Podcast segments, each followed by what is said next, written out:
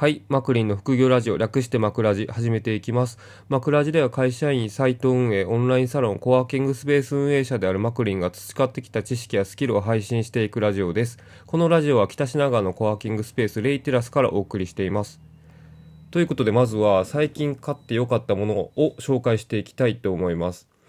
えー、最近買って良かったものがですね、パナソニックの、えー、ジェットウォッシャードルツですね。まあ、これね、あのーまあ、コードレスで、えー高い水圧で歯と歯の間をシュピーンってこうね、あのー、洗浄してくれるもので、要はうん、まあ、歯間ブラシの、えー、水バージョン、こう水で歯間を、えー、洗浄してくれるというものなんですね。で、まあ、僕ね実はあの生まれてこの方あの虫歯という虫歯になったことなくてですね、まあ、それが密かな自慢なんですけど、まあ、厳密にはちっちゃい頃に乳歯が虫歯になったことはあるんですけど、いわゆる生え変わってからあの虫歯にはなったことなくて、まあ、それはもちろん、まあ、その両親のこう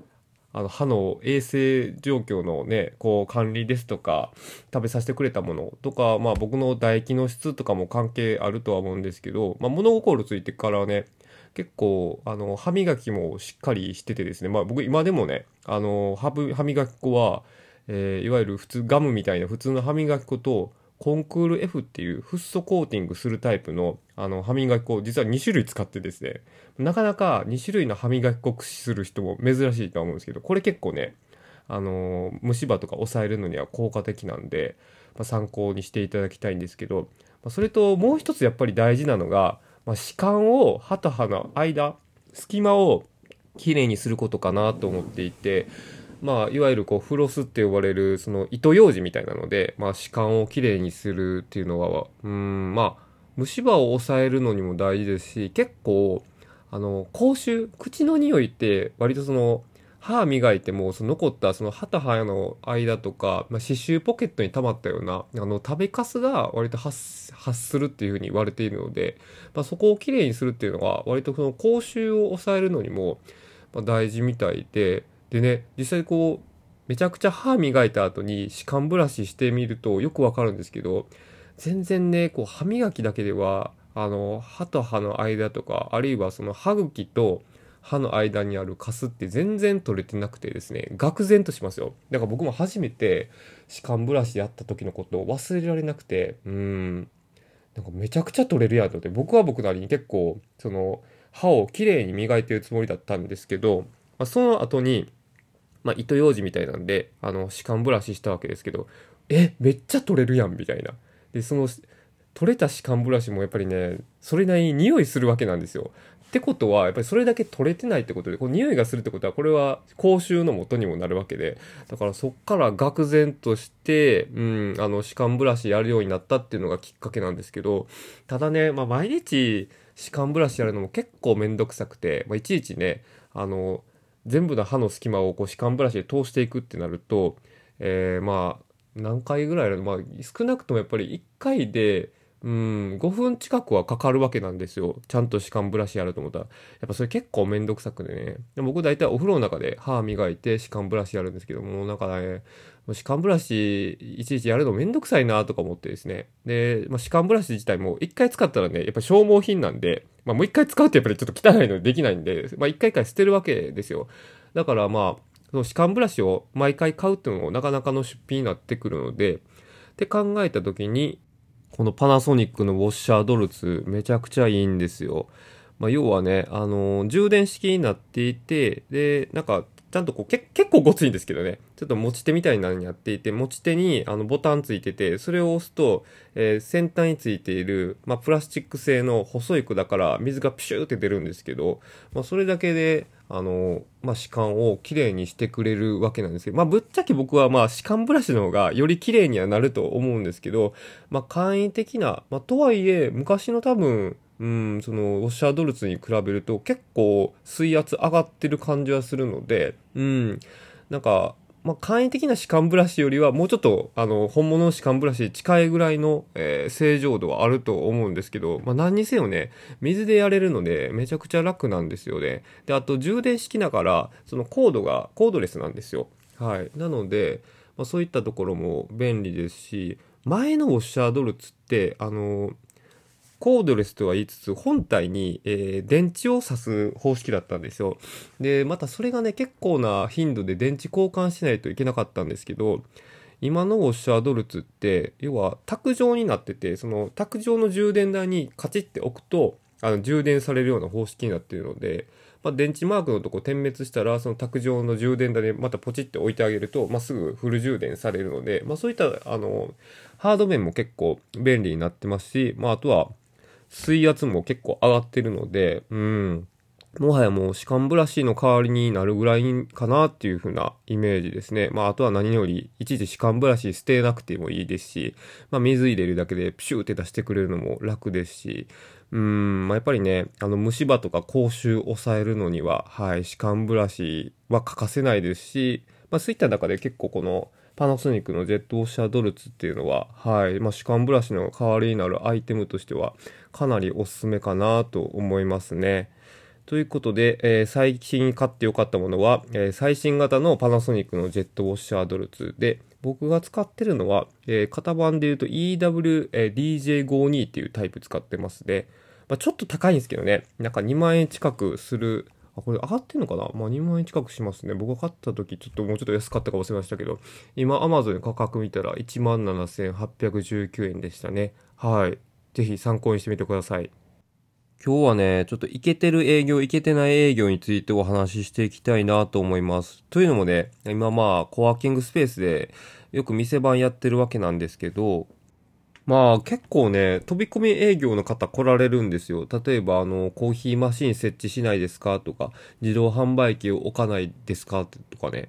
で、まあね、なんか正直言うとね、ちょっとそのほとんどがなんかいまいちな営業なんですよ。で、僕もかつてあの営業をやってた人間でもあるので、なんかすごい言いたくなっちゃうんですよね。なんかそんな営業の仕方じゃまず注文取れないよみたいな感じで、うーん。なんかね、どういう営業かっていうと、まず、その、もういきなり商品提案するんですよ。で、うちって土足禁止なんですけど、なんかもう、周りのことが見えてないから、もう靴履き替えるのも忘れて、そのまま土足でドーンって上がって、カウンターに来て、いきなり、なんか、うちこういうのあるんですけど、置いてみませんかみたいな感じで営業に来るわけなんですよ。いやいやいや、と思って、あの、もうそんなんじゃ絶対、あのー、注文取れませんよと。あのー、お客さん物買ってくれませんよって思うわけなんですけど。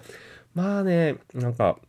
多分、ノルマあるんでしょうね。なんか一日十数件回らないといけないとか、ノルマあるでしょうし、その事情も理解できるんですけど、まあそれにしても、まあね、こっちが困ってるかどうかも聞かないでいきなりこう商品提案してきますし、あとはまあね、その先ほど言いましたけど、土足禁止なのに土足で上がってくるぐらい、なんか冷静に周り見えてない状況で、まあ、商品提案してくるわけで、まあ、そんな、まあ、営業だとやっぱりね、まあ、いちいちね、なんか何十件回ったとしても多分注文って決まらなくてですね、まあ、そういうちょっとイケてない営業の方もいらっしゃれば、逆にイケてる営業の方っていうのはもういきなり提案しに来ないわけなんですよ。まずそのお客さんのサービスを一通り利用してから、なんか実は私こういうものでみたいな感じであの提案してきたりですとか、あるいはちゃんとこっちの話を聞く人ですね。まあそのお客様の状況を聞いて、本当にその自分たちが提案する商品が必要なのであれ、であれば、その必要なアイテムをこう提案してくれるみたいな、うん、まあそういう営業さんはイケてる営業なんですけど、まあね、こういうイケてる営業の方は少ないですね。ほとんどはこういう飛び込み営業って前者なんですよね。いきなりその会社名と自分の名前名乗って、あの商品提案をしてくる、まあ押し付けてくるみたいな感じの営業なので、まあちょっとかつて営業していた経験からちょっとイケてる営業ってこんな感じなんじゃないかなっていうのを僕なりに思うところを話していきたいなと思います。まあ、まずね、僕がそんなに話に値するかっていうところもあるので、簡単に言っていくと、あの、僕あの、前の会社は、あの、ネスレっていう食品の会社にいて、まあ、主にね、あの、北東北を中心に、まあ、病院とか、えー、老健、特養みたいな医療施設を回って、そこに対して、まあ、栄養食品、栄養剤みたいなのを、えー、売ってた人間なんですよ。ネスレでそういう風なあの栄養食品営業するまでは、まず僕北東北に行ったことなかったですし、もちろんそういう風なあの食品を扱う営業マンでもなかったので、やっぱり最初はめちゃくちゃ苦労しましたね。あのもちろんその土地の文化もありますし、ちょっと言葉遣いなくも最初は結構わからなかったりとかもしましたし、やっぱりあの医療施設に営業するならではのルールみたいなのも結構あったりして、まあ、それは エムアール さんとかに聞いたりしながらいろいろ習熟していって、まあ、ようやくこう営業でこう成果を出していったっていう感じでですね、まあ、最終的には結構その営業としては、うん、あのいい評価をいただいて、まあ、ネスレって評価体系多分今ではちょっと違うと思うんですけど、なんかきゅうグリッドっていうように分かれていて、まあ、ここのつのマスみたいなのが分かれてるんですよ。で横軸がえー、ホワットで縦軸がハウっていう評価体系で、ホワットっていうのが数字の評価ですね。あの売上の実績が目標に対して、まあ、何パーセント達成できたとか、まあ、この商品をえ何件売ったとか、そういう数値目標っていうのがホワットで、ハウっていうのが、まあ、どちらかというと振る舞い、まあ、これは端的に言うと、あの上司にどのぐらい気に入られたかっていうところは結構反映されるのが僕はハウかなっていうところで、まあ、そんなん関係なく数字さえ達成すればあのいい評価をもらえるっていうのはフォワットで、要はフォワットがさんでハウがさんだったら、そのきゅうグリッドっていうここのつのマスで言うとさんのさんって言って一番右上の評価になるわけなんですよ。で要はこれは、えー、人事効果で言うと最高得点で、まあ、その定期昇給、まあ、昇給の金額とか、うん、あのボーナスとかに跳ね返るわけなんですけど、でこのさんのさんっていうのは取るのなかなか難しいんですけど、まあ、営業の時代ね、まあ、もちろん運とかね、上司に恵まれたっていうのもすごい大きかったんですけど、ずっとあのさんのさん取れてたんですよ。これでまあネスレの中でしか通用しないあの地盤なんで、もう全然大した話ではないんですけど、ただその営業の中でさんのさん取れる人ってあの じゅっパーセント もいなかったんですよ。本当に多分数パーセントぐらいしかあのさんのさんって取ってる人いなくて、大体あのにのにっていう真ん中のえー、人事効果の点数とかだったりするので、まあ、そういった中では結構ねあの頑張れてた方なんじゃないかなと思いますし、まあ、その、 あの指標からすると、まあ、僕がやってた営業っていうのはあのそんなに間違ってなかったのかなっていうのがあるので、ちょっとその経験からなんかイケてる営業ってこんなんじゃないかっていうところをちょっとね今回お伝えしようと思います。でまずね、まあ、そのイケてない営業の方に対して思うのが、とにかく冷静になろうぜってめっちゃ思うんですよ。はい。あの、なんで冷静になろうぜって思うかっていうと、まず冷静になってたら、土足禁止のところに土足で上がらないじゃないですか。もう周りの状況がまず見えてないっていうところなんですよ。だから、ちゃんと落ち着いて、こう、地の足つけて、その営業するお客さんの現場に降り立とうっていうところ僕は言いたいところで、だから、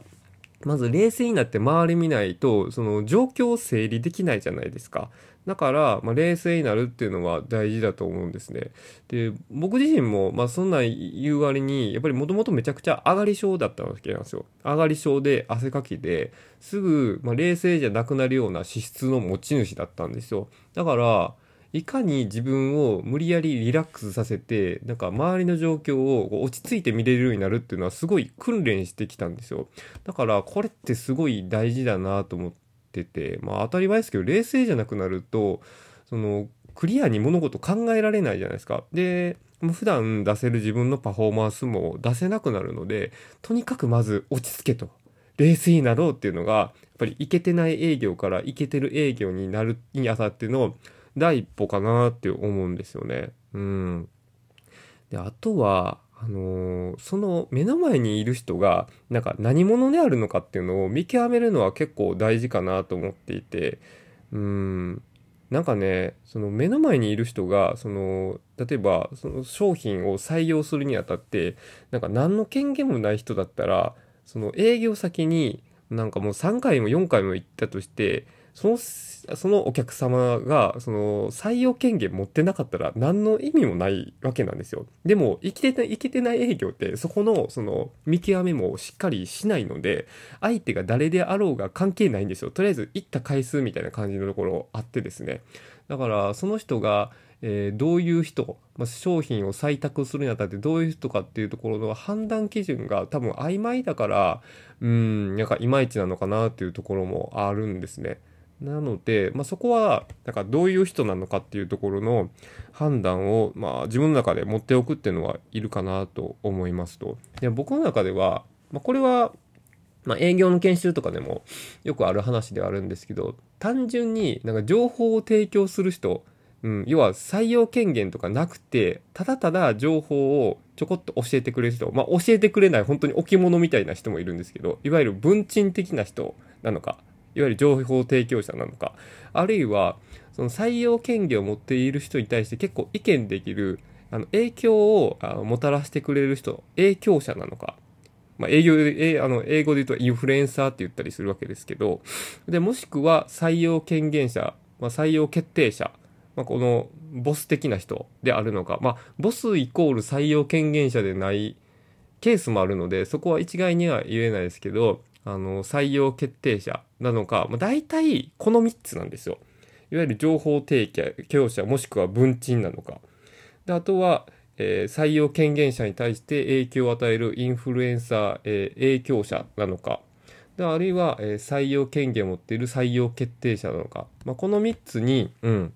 分類して、まあ、営業をかけた方がやっぱり効率的なんですよ。ましてやなんかいちにちもうじゅっけん以上回らないといけないってなると、やっぱり一回一回あんまり無駄にしたくないじゃないですか。だからその一回一回無駄にしたくない中で、その単なる、えー、文鎮もしくは情報提供者にだけこう営業をかけてる状態だと、まあ、すごいもったいないわけなんですよ。だからうん何が必要かっていうと、その営業するお客さんに対してのその観察がいるんですよね。だから人間関係、人間模様の観察して、この人はこういう人だ、この人は採用権限持ってる人だ、この人は影響を与えてくれる人だみたいな、その人物像の整理と振り分けっていうところが、あの、すごい大事になってくるんですよね。うん。まあ、とはいえね、いちにちなんかもうじゅっけんもにじゅっけんも回ってたら、なんか前誰と話したかとか、この、この人とどこまで進んだかとかってやっぱり忘れたりするんで、まあ、僕はもう全部当時の手帳に書いてたんですよ。あの今日はあの単なる情報提供者にだけ会って話を進めたから、次はその影響者に会ってちゃんとあのこういう話進めようとか、まあ、今日はこの権限の方と権限持ってる方とここまで話進められたから、次は影響を持ってる方にえこういうふうなあの情報を対応とか、そういう風な感じで一回一回誰とどういうことを話してどこまで進めたかっていうのを、まあ、手帳に変えて状況を整理しながら進めていくっていうのが大事なんですよね。ただイケてない営業ってもうそんなところも多分してないんですよ。だから今自分が話している人がどういう人なのかっていうのを多分そこまで考えてないでしょうし、その営業しているお客さんのえー、職場がどういう風な人間模様になってるのかっていうところを、うん、なんか俯瞰で見るっていうところが多分足りてないと思うので、そこは結構大事かなっていう風に思います。まあその効率的な営業をしようと思ったらもうこれ欠かせないですね。まあ、僕とか結構ね、えー、青森と岩手を担当してた時あって、もうその時とか本当にね、もうめちゃくちゃなわけなんですよ。整理しないともうわけわからなくなるし、一回一回の営業をうん無駄にできないので、まあ、ちゃんとその誰とどういう話を進めてたのかっていうところと、特に新しいなんか営業先に行くほどそういうふうな人物像の把握と、どういうふうなあの権限を持ってる人とかっていうところの振り分けが大事になってくるので、うーんなんか大きい営業先であればあるほど、まずは観察とその人物の振り分けっていうところがまあ大事になってくるので、そういうところでやっぱりいきなり営業はできないんですよね。うーんだからこれは結構大事かなって思います。であとはあのやっぱり話を聞くことですね。あの、その、いけてない営業の人に対して思うのは、なんかね、話を聞いてないから、いきなり自分の言いたいことだけ言って、要は、商品提案して、撃沈するわけなんですよ。これ、当たり前で、うーん、まあ、まあ、実際ね、営業を受ける立場だったらわかると思うんですけど、まず、何に困ってるか分かられてない状態でいきなり商品提案されても、まあ買おうと思わないじゃないですか。なんか人が物を買うときって、なんか何かに困っていて、その問題を表面化してもらって、その表面化された問題を解決するのが、これですって言って、あの商品を提案されて、初めてちょっと心揺れ動くじゃないですか。それで、あ、買おうって思うわけじゃないですか。そんな、こう、なんか問題が表面化されてない状態でいきなり商品、これだとこんなこと解決できますってされても、いや私が別に今それ解決してないと思ってないしとか思ったら絶対買わんでしょ。まあ、それを要は営業する側の立場で考えるわけなんですよ。だから要は今そのお客さんが何を困っているのかっていうところのヒアリング、傾聴っていうところがもういけてない営業も全般に足りないんですよね。もうマジで足りないんですよ。だからそう思ったらいきなり商品提案なんて絶対できないですよね。できない、うん、絶対できないよな。だからまず何にせよこうお客様の状況をいろいろ聞いて、その中でうちのこの商品ならなんか今お客さんの問題解決できるかなとか考えるのがまあ大事なんですよね。逆に言うとね、その今自分の持ってる商材でお客さんの問題解決できないなら別に無理くり商品提案する必要うん、ない、ないんですよね。僕だから結構営業してましたけど、なんかあの自分の持ってる商材でお客さんの問題を、あ、これ解決できひんなと思ったらもう全然営業しなかったりしましたもん。うん、普通にいろいろヒアリングだけ聞いて、ああ、それならもう別になんか何もないかみたいな感じで、うん、やってましたし、まあ、そう、そういう風な営業してても、なんか問題できた時にはバシッと提案できてたので、結果的にそれの方が、効率的だったりするんですよ。だからとにかく傾聴というかヒアリングは大事ですね。で、僕とかだと当時やっぱりお客さんの大半が女性だったんで、そういう風な営業の姿勢めちゃくちゃ見られててですね。だからよく言われてたのは、なんか他の会社のあの営業さんは全然私の話聞いてくれないのよと、自分の言いたいことだけ言って帰って帰るみたいなことを言ってたんで、ああこれ聞いてたらやっぱり絶対話めっちゃ聞かなあかんなっていうのは感じましたし、なんならね、僕結構営業してながらなんかほとんどその製品の話せずに、まあ、終わったりとかしたこともあって、うん、それどういうことかっていうと、例えばろくじゅっぷん面会したとしてもうごじゅっぷんぐらい雑談するわけなんですよ。で、だから雑談している中でなんかある問題が浮かび上がってきて、あ、それならうちの製品これでいけますせみたいなことをお話したらそれで決まるみたいな。そう、ごじゅっぷんの雑談で、あとごふんで、えー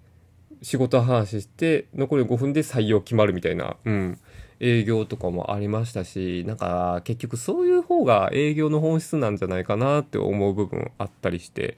うーん、だから僕ほとんどその営業はしてましたけど、いわゆるなんかし仕事みたいなこうカチッとした話をするというよりは、なんか雑談の中でなんとなく問題が浮かび上がってきて、うん。あ、じゃあそれならこれみたいな感じでこうマッチングさせるみたいな営業をしたような、うん、記憶がありますね。だからとにかくね、なんかお客さんにいかに喋ってもらうかっていうのが大事ですし、あのイケてる営業の人ほどそんなに自分からこうバシバシもう物を喋らないんですよ。なんか相手の話を引き出すのがうまいっていうか、うん、なんかそんな感じの営業をしてるイメージがありますね。だからよく営業っていうとなんか弁が立ってあのめちゃくちゃこうバーって言いたいこと喋るみたいなイメージあるんですけど、そうじゃないんですよね。なんか僕は結構その今でも慕っている、まあいろいろこう営業のイロハを教えてくれた上司、元上司がいるんですけど、その人とかももうひたすら傾聴の鬼でしたね。うーん、なんか自分の言いたいことは本当にね、じゅうわりあったとしたらもういちわりぐらいしか喋らないような感じで、あとはほとんどお客さんの話を聞くみたいな感じの営業で、うん、やっぱそういうスタイルの営業が、まあ、イケてる営業なんじゃないかなって思いますね。そんなわけで今回はイケてる営業、イケてない営業について、あの僕が思うところについてお話しさせていただきました。まあ、質問とかコメントありましたら、全然レターとかコメント欄でお気軽にいただければと思います。ということで、またお会いしましょう。